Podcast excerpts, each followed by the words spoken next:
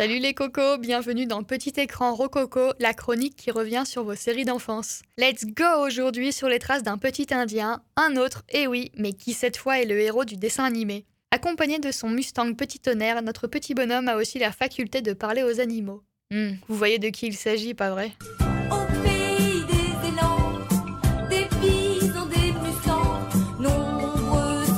Amis, comme les d'herbe.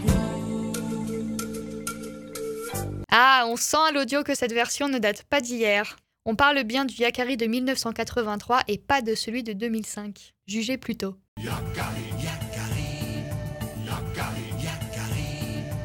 Il court vers son petit tonnerre vif comme l'éclair. Yakari.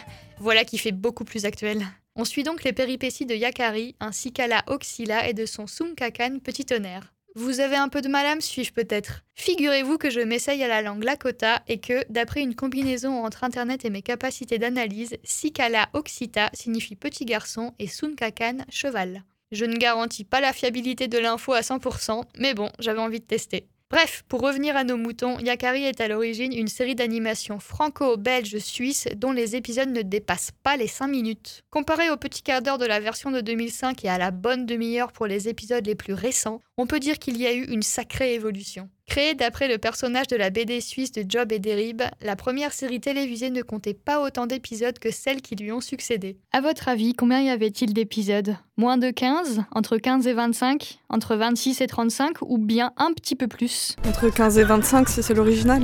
15 et 25 parce qu'il n'y avait pas beaucoup de BD avant. 15-25 je dirais, mais je suis pas sûre. On parle bien de la série originale, mais elle comptait 52 épisodes, soit plus du double. Ça paraît un peu moins important quand on sait qu'elle n'avait qu'une seule saison et que la version de 2005 culmine à 156. Et pour les personnages et l'histoire, des souvenirs remontent-ils à la surface? Je me souviens juste euh, de Yakari avec euh, son cheval. euh. L'histoire c'est que Yakari c'est un indien, je crois que c'est un Sioux, et il parle aux animaux, donc son cheval c'est Petit Tonnerre, et en fait il, il sauvait les animaux de la forêt en général. C'est- Franchement, j'ai plus beaucoup de souvenirs de dessin animé. Et il était avec ses amis Arc-en-Ciel et Cœur de Bison je crois. C'est presque ça. L'autre indien s'appelait Graine de Bison et n'oublions pas Grand Aigle, le totem de Yakari. En dehors de la série télé, la BD Yakari a aussi été adaptée plusieurs fois. En film au cours de l'été 2020, en jeu vidéo, mais aussi en comédie musicale en Allemagne. Cette adaptation remonte déjà à 2013, année lors de laquelle le dessin animé a d'ailleurs fêté ses 40 ans. Une coïncidence? Hmm, Je ne pense pas. L'auteur des Ribs a par ailleurs collaboré avec Peyo, le papa des Schtroumpfs, lorsqu'il était plus jeune. Il dessinait alors les planches des bandes dessinées de ces petits êtres bleus.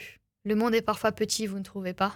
Derib décrit d'ailleurs Yakari comme une fable sur le rapport à la nature. Quel sens donnent nos cocos à cette phrase? Euh, je crois que qu'il dit ça parce qu'en fait il aide les animaux parce qu'il leur parle, mais en fait on ne parle pas aux animaux donc on se rend pas compte un peu de tout ce qu'ils peuvent vivre. C'était pas comme un environnement industriel ou comme nous dans la ville, euh, donc euh, ça nous donnait euh, peut-être un point de vue, une perspective dans laquelle nous on n'a pas l'habitude. Quand on était enfant, ça nous faisait un peu rêver. euh. Il, il passe son temps à sauver des, des animaux, je sais qu'il y a les castors, il y avait des ours, tout ça, et, Moi, je pense que vu que c'est animé pour les enfants, parfois ça aide à sensibiliser. et on se rend pas compte de tout ce qu'ils vivent.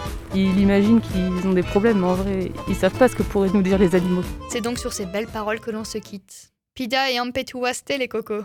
Ça veut dire merci et bonne journée si jamais vous vous posiez la question. Bref, on se retrouve bientôt avec le 13e épisode de Petit écran Rococo. Quelle sera la prochaine série d'animation? Comptez sur moi pour garder la surprise jusqu'au bout. À plus tard